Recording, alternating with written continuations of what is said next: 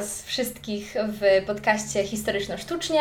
Dzisiaj jest ze mną Kasia Kaleta, e, która studiuje ze mną na UW na Historii Sztuki i opowie nam dzisiaj o Dianie Mantuanie. Kasiu, e, kim w ogóle była Diana? Może zaczniemy od tego. Okej, okay, to na wstępie cześć wszystkim. Cześć Alicja, strasznie miło mi tutaj być u Ciebie. E, kim była Diana Mantuana? To była naprawdę niesamowita kobieta, przede wszystkim. Jej główną profesją była grafika. Ona się głównie zajmowała miedziorytnictwem, więc można powiedzieć, że była miedziorytniczką, bardziej niż graficzką, na pewno tak będzie bardziej precyzyjnie.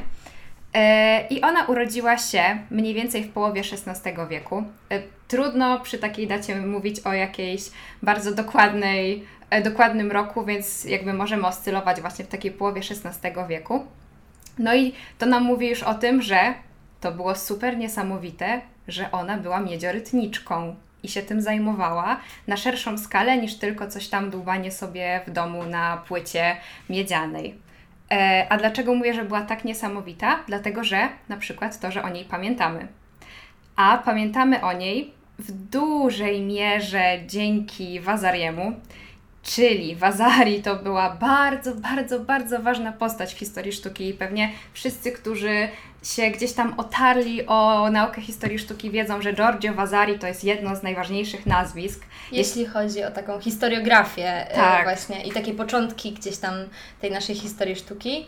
E, bo napisał właśnie e, żywoty artystów, w których zawarł między innymi właśnie kilka artystek, w tym, jak rozumiem, opis jakiejś, e, jakąś natkę na temat Diany. Dokładnie, dokładnie. I nie jest to oczywiście długa wzmianka, ale jest to jedna z dłuższych wzmianek, jak na to, co o kobietach pisał i jak mało im poświęcił miejsca tak naprawdę. Raczej jeśli kobiety się po, pojawiały, to były to kobiety, które były żonami, córkami, albo po prostu były jakkolwiek zależne od mężczyzn. Tutaj też oczywiście mamy e, wskazanie na to, że Diana była córką e, Giovanniego Battisty Mantovano e, albo Scultori, jak w tym przypadku możemy tego używać wymiennie i zaraz dojdziemy do tego dlaczego, bo to jest też bardzo ważne w tych czasach. E, więc tak, więc wiemy, że Diana była córką tego zaszczytnego um, rzemieślnika, bo on też nie zajmował się tylko jedną rzeczą, ale też był i rytownikiem, e, i rysownikiem, i trochę sobie architektował, e, i pomagał architektom i rzeźbiarzom, i no właśnie, rzeźbił też stąd skulptorii. E, także on się zajmował wieloma rzeczami. tak, więc wiemy, że Diana jest jego córką, co już nam mówi jakby o jej pozycji, ale Wazari, pisząc o niej, jednak się nią zachwyca. Mówi, że, że był bardzo zaskoczony przy swojej podróży do Mantui, ponownej podróży do Mantui, bo wybrał się ponownie do, do tego miasta, żeby napisać drugą edycję swoich mhm. żywotów, żeby je trochę odnowić. I oczywiście tam zachwyca się Mantuą, że jest tylu artystów e, nowych, że Mantua jest coraz piękniejsza, że jest tyle przepięknych ornamentów, dekoracji. E, no i mówi właśnie o tym, że przyjeżdża coraz więcej artystów, coraz więcej artystów się pojawia i w tym właśnie mamy tą Dianę Mantuanę, którą też jest zachwycony. Mówi, że ona i jej prace, co jest bardzo ważne, że ona też, są czymś, co jest koza marwigilioza, czyli czymś po prostu iście niesamowitym, cudownym. I naprawdę bardzo ważne jest to, że podkreśla to, że ona też jest tym koza mar marwigilioza, a dlaczego? No nie tylko dlatego, że był zachwycony nią, bo była, nie wiem, piękną kobietą mhm. albo coś takiego, tylko po prostu ona była kobietą, która wykonywała pracę.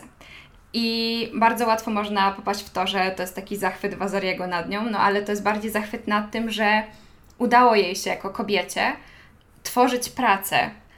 Co prawda, Diana ma tutaj w tym momencie dopiero 19 lat, mhm. kiedy Wazar ją opisuje, więc jakby ona jeszcze nie zrobiła ogromnej kariery, ale już widzimy, że w wieku 19 lat już ma jakieś prace, którymi można się zachwycać. Co też mówi nam o tym, że Diana bardzo wcześnie zaczęła. I możemy sobie zadać pytanie, dlaczego, jak to się stało? Dlaczego Diana w wieku 19 lat już miała powiedzmy jakiś dorobek artystyczny? Mhm. No i to nas prowadzi do jej wychowania. I do jej ojca, oczywiście.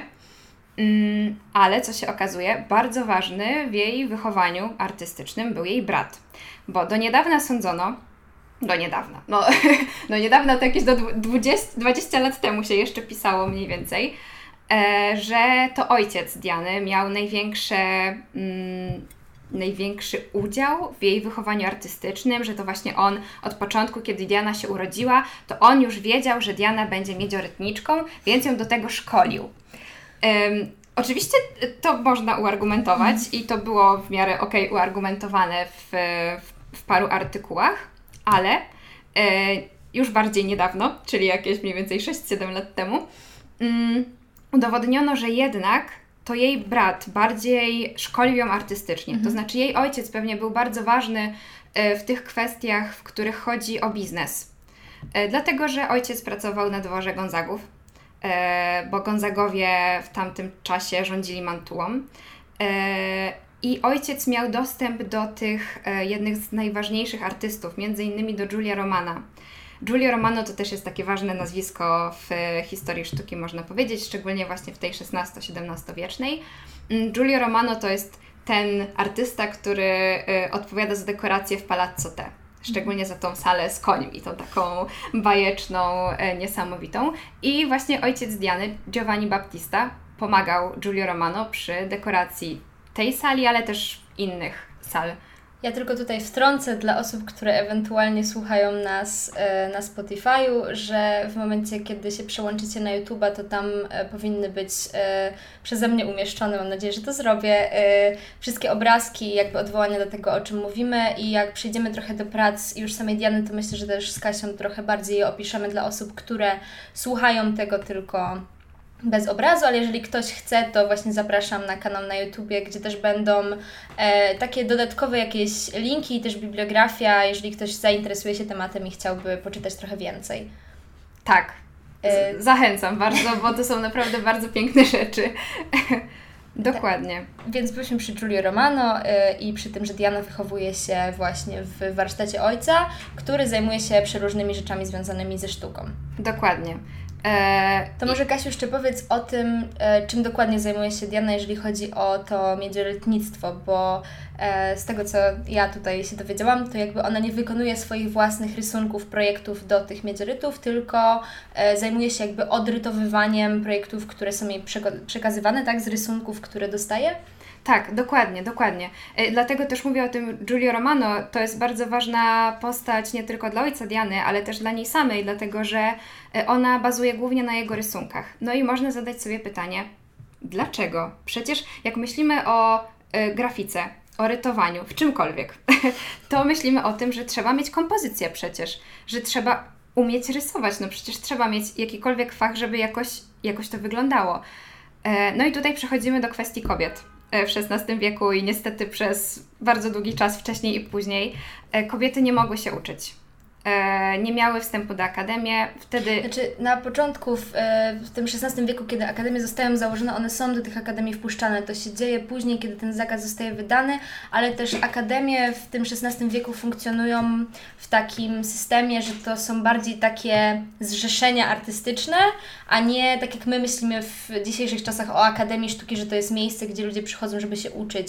To są bardziej takie zrzeszenia i wtedy jeszcze zdarzają się kobiety, które są wpuszczane, bo na przykład Artemizja Gentileschi E, jest członkinią Akademii Florenckiej, ale tak jak mówisz, e, no to kobiety nie mogą uczyć się rysunku, przede wszystkim e, nie, nie mogą szkicować i rysować nagich mężczyzn. Dokładnie. Mogą gdzieś tam to ciało pewnie swoje poznawać i jakby to też się gdzieś tam pojawia potem w twórczości kobiet właśnie, że te kobiety są częściej przedstawione na obrazach przez to, że ta anatomia jest dla nich bardziej znana, a y, te szkice męskie są po prostu gdzieś tam niedozwolone i przez to często takie nagie postacie męskie w tych obrazach się nie powtarzają, znaczy w ogóle nie pokazują, albo są odwzorowaniem wziętym z jakiegoś innego y, po prostu artysty, tak jakby jakimś wzorem. Y, tak, więc jakby nie rysuję sama.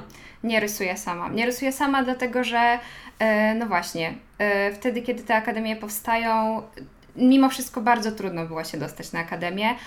I nie wiadomo też, czy w ogóle był jakikolwiek pomysł, żeby Diana próbowała mhm. dostać jakieś powiedzmy takie um, bardziej profesjonalne wykształcenie w tym kierunku, dlatego że miała swojego ojca po prostu, który y, zajmował się rysunkiem między innymi. Też wiemy od Wazariego, że on tym rysunkiem zajmował się całkiem sprawnie y, i był za to doceniany przez Gonzagów między innymi. Mm, no więc Diana po prostu no nie nauczyła się tego rysunku. Też jej ojciec stwierdził, że skoro on ma takie kontakty, to trochę nie ma sensu, żeby Diana sama teraz uczyła się rysunku, e, bo on może jej zagwarantować bardzo wiele rysunków innych twórców, mhm. które są e, już uznane, tak jak na przykład rysunki Julia Romana, co wiadomo, że też będzie e, plusowało w przyszłości, kiedy te ryciny miałyby się właśnie dostawać w różne ważne kręgi. I czy to były takie mm, ryciny odwzorowujące te rysunki, które miały gdzieś tam rozpropagować e, jakiś temat, albo wręcz te, to dzieło, które odwzorowywały, czy to były bardziej takie rzeczy, które były wzorowane na rysunkach, ale gdzieś tam jeszcze Diana coś dodawała, czy, czy nie? E, nie, jest bardzo mało rycin, w których widzimy jakieś zmiany, a mhm. jeśli one już są, to są to naprawdę zmiany bardzo niewielkie. Okay. Na przykład jakieś przesunięcia e, albo jakieś uproszczenia po prostu, gdzie nie dało się dokładnie jeden do jeden czegoś e, tak wyrytować, no bo wiadomo, że często też chodzi o skalę i przeskalowanie różnych rzeczy.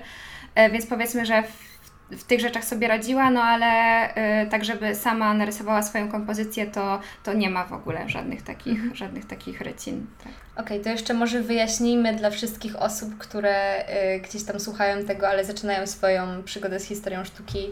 Mam nadzieję, że ktoś kiedyś taki, tego posłucha. Y, czym w ogóle jest miedzioryt? Y, kiedy powstaje, na czym polega ta technika i dla osób, które, y, którym ciężko jest to sobie zwizualizować, bo ja na przykład kiedy tak czytałam o miedzorycie i w ogóle o takich technikach trawionych, to miałam wrażenie, że tak mniej więcej rozumiem na czym polegają, ale tak naprawdę póki na akademii nie miałam takiej styczności z wykonaniem tej odbitki, to myślę, że nie do końca zdawałam sobie sprawę z tego, jak to, się, y, jak to się odbywa, więc na pewno teraz opowiemy o tym, ale jeżeli ktoś ma ochotę, to ja postaram się też y, na YouTubie y, umieścić taki link z jakimś nagraniem, z jakimś innym filmikiem, który pokazuje dobrze ten proces, żeby można było sobie to obejrzeć i zrozumieć tak trochę bardziej wizualnie. Tak, zdecydowanie, bo takie opowiadanie o, o technikach artystycznych jest bardzo ważne na pewno, ale...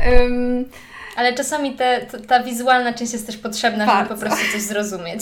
Zdecydowanie, zdecydowanie. No więc e, miedzioryt wyróżnia się tym, że przede wszystkim wykonuje się go na płycie miedzianej.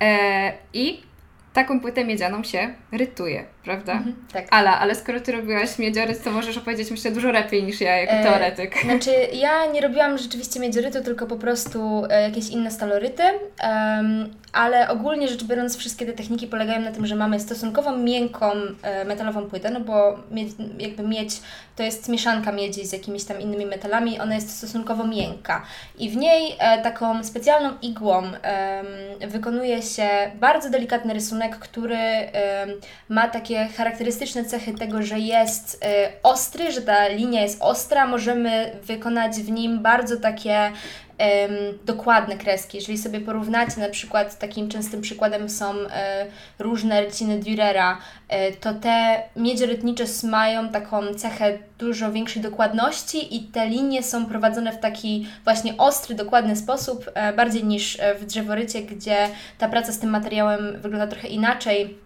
za pomocą dłutek. No więc mamy tą swoją płytę, którą, którą, którą pokrywamy tak, no pokrywamy ją e, pewnego rodzaju zabezpieczeniem, w której wydrapujemy ten nasz miedziany rysunek.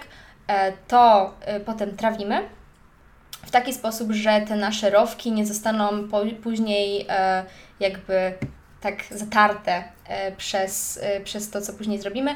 Taka technika, w której wykonuje się ten rysunek, ale się go nie trawi, nazywa się sucha igła i wtedy po prostu e, ta technika jest dużo mniej trwała, ponieważ te rowki, które zrobimy tą igłą nie są na tyle utrwalone i przy procesie odbijania, przy procesie jakby nakładania farby na to ta grafika się coraz bardziej zaciera i z tych, z takiej suchej igły możemy wykonać, no nie wiem, powiedziałabym, że około 15 pewnie odbitek, a y, miedzioryt czy inne staloryty są dużo bardziej e, trwałe.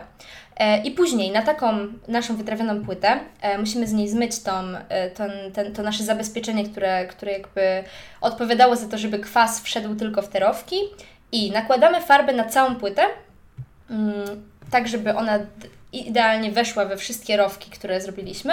To się robi za pomocą właśnie takiej, no nie malujemy tego pędzlem, tylko właśnie tą farbę się tak wręcz wciera i później wycieramy za pomocą właśnie jakiejś szmatki, czegoś, co nam nie porysuje tej płyty, e, nadmiar tej farby, tak że ona zostaje tylko w tych rowkach. To jest taki proces, który nie jest aż tak bardzo intuicyjny jak na przykład drzeworyt, więc polecam właśnie obejrzenie sobie jakiegoś takiego filmu, który unaocznia trochę, trochę to, jak to wygląda i później na to nakładamy papier i e, jesteśmy w stanie odbić naszą odbitkę i z takiej pracy powstaje dużo, e, dużo odbitek, bo taka technika jest stosunkowo trwała. Tak, no i miedzioryt był używany chyba najczęściej, e, przynajmniej w jakimś momencie historii powiedzmy, dlatego że właśnie miedź jest stosunkowo miękka i, i powiedzmy, że stosunkowo łatwo dostępna, też nie była bardzo, bardzo droga, bo ciekawostka, na przykład e, używało się też czasem złota i srebra do rytowania, ale to już jest zupełnie inna historia i, i um, zresztą bardzo też ciekawa sprawa, ale na pewno takich odbitek jest strasznie mało. A z takich bardziej historyczno-kulturalnych e, rzeczy w związku z miedziorytem, co też jest właściwie istotne w historii Diany, to to, że ona zaczyna miedziorytować, kiedy ten miedzioryt się tak naprawdę rodzi. E, dlatego, że mm, wiemy to też od Wasariego oczywiście, chociaż on nas okłamał, jak on nas okłamuje po prostu cały czas do tej pory i musimy go naprostowywać. No, z Wazarim trzeba uważać, bo jednak y, te opisy trzeba je brać tak. Y trochę je przesiewać przez jakieś sitko i uważać na to, co tam się czyta, bo, bo on lubił sobie nazmyślać i na opowiadać jakichś e, różnych rzeczy, które zupełnie nie mają odniesienia. I też jest znany z tego, że na przykład opisywał obrazy, których w życiu nie widział na żywo, co, co wydaje nam się teraz dziwne i też no, oczywiście nie widział żadnej fotografii, której wtedy nie było, więc po prostu e, znał to z jakichś opisów kogoś innego, które często później były przez niego koloryzowane i w ten sposób powstawał jakiś taki potworek średnio związany z tym, co tak naprawdę miało miejsce. Ale jest na pewno ważnym źródłem, które, które też nam pozwala trochę odczytać takie e, społeczno-kulturalne w ogóle odniesienia do historii sztuki i to, w jaki sposób e, artyści i artystki były w tamtym czasie widziane i odbierane, chociaż też trzeba brać pod uwagę to, przez kogo Wazari był zatrudniany i jakby komu próbował się przypodobać. Dokładnie. I w ogóle to jest bardzo ważna wskazówka na analizowanie wszelkich e, spraw z historii sztuki, że trzeba właśnie ileś filtrów sobie nakładać na różne przekazy, i na to, co nam się wydaje na przykład yy, i rzeczywiście sprawdzać, sprawdzać, sprawdzać w bardzo wielu miejscach po prostu. Yy, no tak. dobrze, ale wróćmy do Diany. Yy, tak, ale wróćmy jeszcze właśnie do samego miedziorytu, okay. dlatego że um, takim jednym z tych potworków Wazariego jest to, że on przypisał powstanie miedziorytu Andrzej, Andrzej, Andrzej, Andrea Manteni. Andrea Manteni. Andre, Andrea Manteni chyba. Andrea Manteni. Manteni po Manteni. prostu. E, tak, o, oczywiście to nie jest prawdą, że Mantenia wymyślił miedzioryt, bo no, nie możemy wskazywać na to, że o, jest jeden artysta i on na pewno wymyślił coś, albo on jest e, pierwszą osobą, która zrobiła coś. No to wszystko są procesy, wiadomo, chociaż Wazary miał trochę racji w tym, że rzeczywiście Mantenia bardzo ten miedzioryt rozwinął i był takim jednym z ważniejszych e, popularyzatorów tej techniki, e, a jakby ojciec Diany był tym pokoleniem po Manteni, więc mhm. jakby można powiedzieć, że Diana jest tym trzecim pokoleniem po Mantei, więc to nadal jest um, bardzo no, nowa technika, można powiedzieć, i nadal e, jej się uczono i ona um, zdobywała jakieś swoje, jak to powiedzieć, właśnie różne takie e, kulturowe e, znaczenia wokół mhm. tego miedziorytu.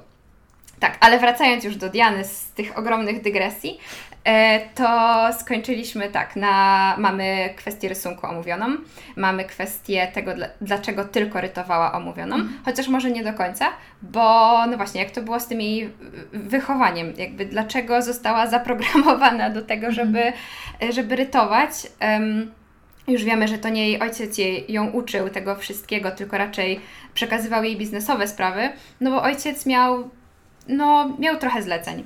Tak jak mówiłam, że zajmował się różnymi rzeczami. Pracował na dworze u Gonzagów. E, no i był. To było tak, że jak był jakiś artysta nadworny, no to on z tym dworem był silnie związany. No trochę tak jak. Um, trochę tak jak teraz możemy to sobie przełożyć, że jesteśmy związani jakąś umową, powiedzmy, czasem trudno jest pracować na przykład w innym miejscu, na przykład konkurencyjnym, no bo już jesteśmy posłuszni powiedzmy jakiejś instytucji. E, oczywiście ojciec Diany próbował jakoś tam sobie powiedzmy na czarno dorabiać, bo nie wystarczyłoby pieniędzy na utrzymanie samych prac dworskich, niestety tak to wyglądało. Mm, więc też robił różne e, ciekawe posunięcia właśnie dzięki rycinom. I kiedy ojciec Diany zauważył, że różne e, jego, no można powiedzieć biznesowe, chociaż to brzmi anachronicznie, ale myślę, że to jest jednak dobre określenie w tym przypadku, robił różne biznesowe ruchy właśnie, na przykład dedykując ryciny komuś ważnemu. Mhm. E, no to to sprawiało, że dostawał jakieś pieniądze. Czasem w ogóle zupełnie się nie krył, wysyłając listy, żeby pisać, że potrzebuje pieniędzy i yy, w, w, ramach podzięki przesyła tą oto piękną rycinę jego autorstwa, coś tam, coś tam. No i to się udawało generalnie i wiedząc, że to się udaje, stwierdził, że mm, bardzo dobrym posunięciem będzie, żeby Diany też do tego przyszkolić.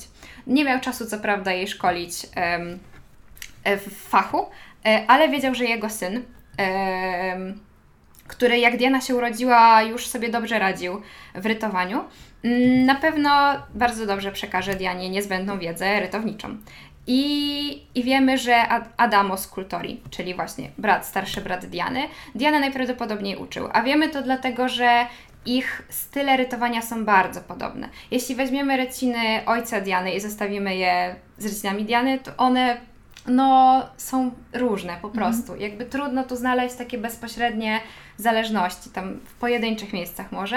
Natomiast te ryciny Adamo są super podobne, naprawdę. To... A czy ten, jakby te ryciny Diany wykazują jakieś takie cechy swojego osobnego stylu, czy one jednak łączą się bardziej z tym stylem brata? Jednak z, ze okay. stylem brata, tak. No to mm, nawet, nie wiem... Y po prostu te różne eski czy ceski po prostu są no, prawie identyczne. Mhm. To są też pojedyncze ryciny, na których znajdziemy powiedzmy jakiś um, nie wiem, jej styl, ale też trudno mówić o jej stylu mhm. właśnie, e, z racji tego, że była tak bardzo zależna, no i no i nie uczyła się powiedzmy sama, tylko jednak to był ten wpływ tego warsztatu domowego. Mhm.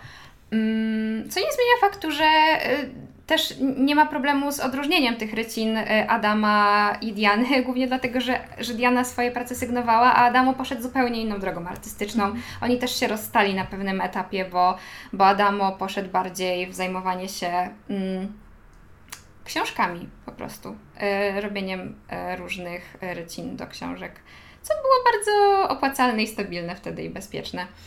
Mm, no tak, to jest taki moment w historii, gdzie jakby ten druk zaczyna być takim bardzo ważnym medium yy, i tak naprawdę zaczyna się rozpowszechniać i pewnie jest coraz większe zapotrzebowanie właśnie na takich artystów, którzy może niekoniecznie są artystami najwyższej klasy, którzy mają swoje własne kompozycje i jakby wymyślają bardzo dużo nowych rzeczy, ale stanowią taką dobrą podporę dla właśnie drukarzy, którzy potrzebują ilustracji do książek, których pojawia się na rynku coraz więcej yy, i które stają się coraz bardziej powszechne i staram, stają się też takim w ogóle systemem rozsyłania informacji i takiej wiedzy o świecie, więc jakby ten druk na pewno, na pewno staje się ważny.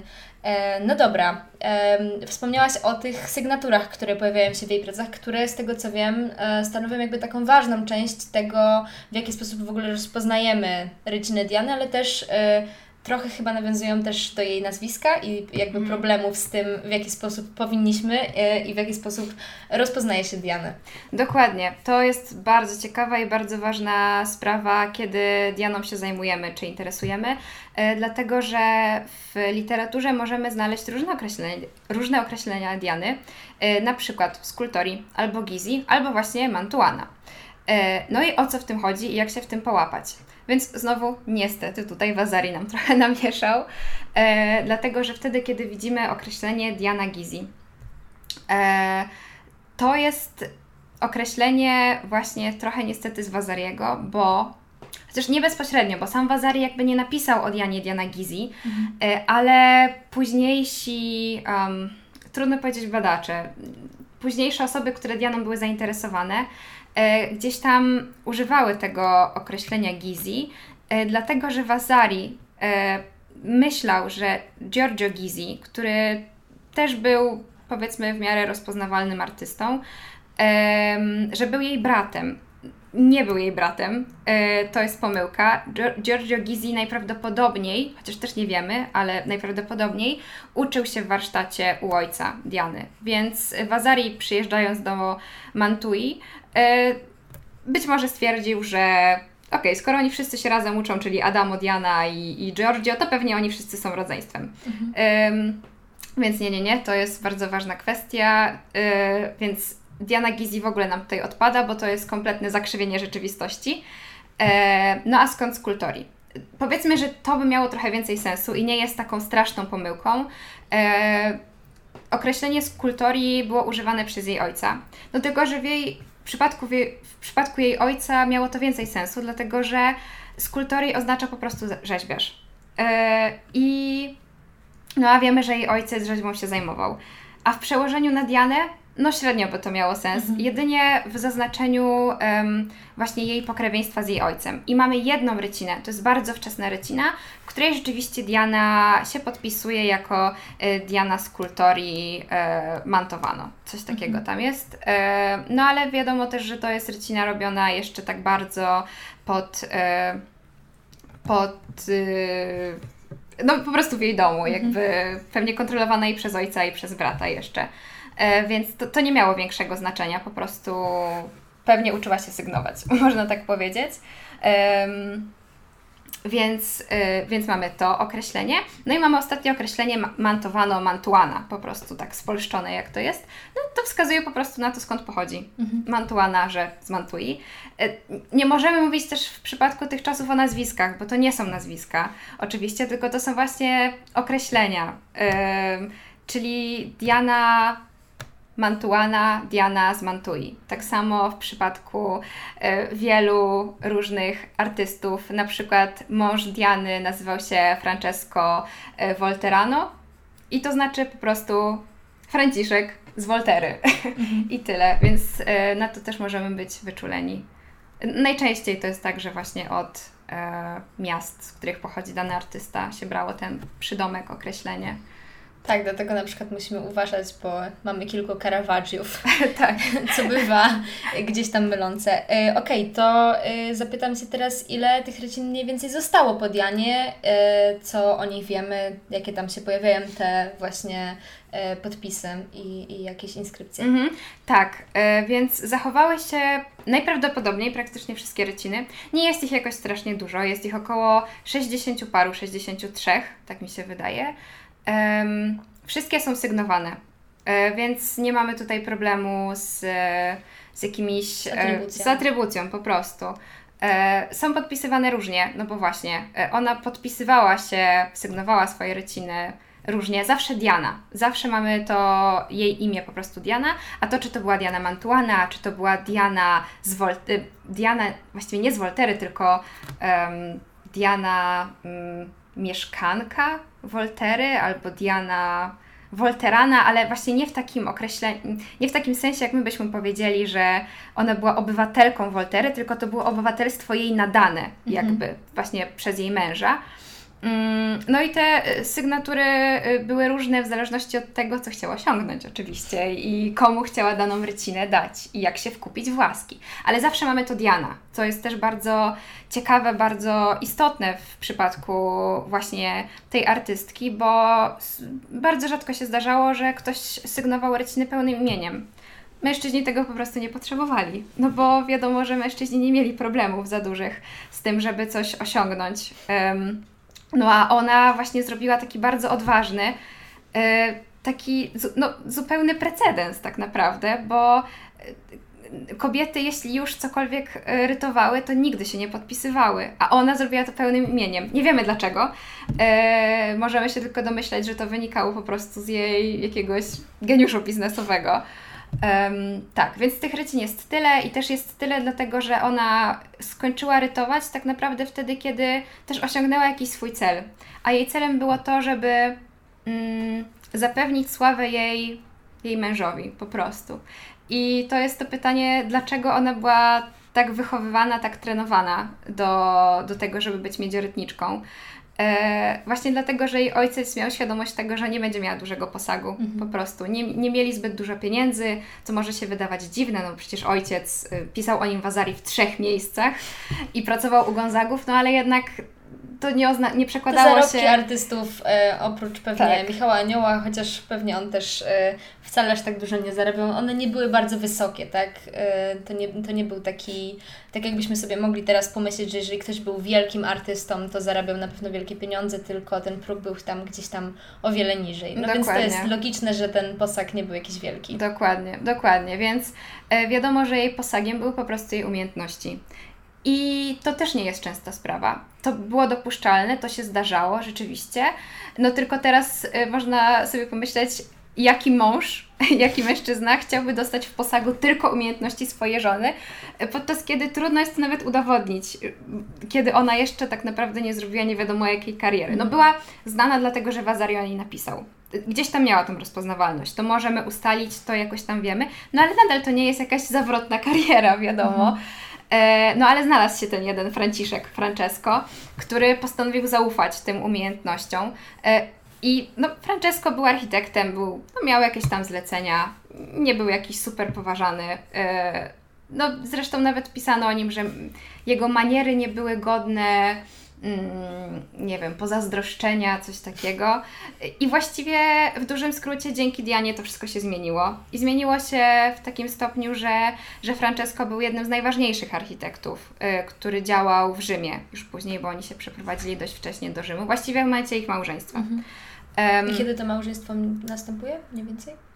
Nie, nie pamiętasz dokładnego roku. To... Nie pamiętam dokładnie, ale Diana wcale nie była taka młoda, bo ona miała około 30 lat. Aha. Okej. Okay. Tak, więc jednak sporo czekała, aż któryś z mężczyzn będzie chciał jej posag.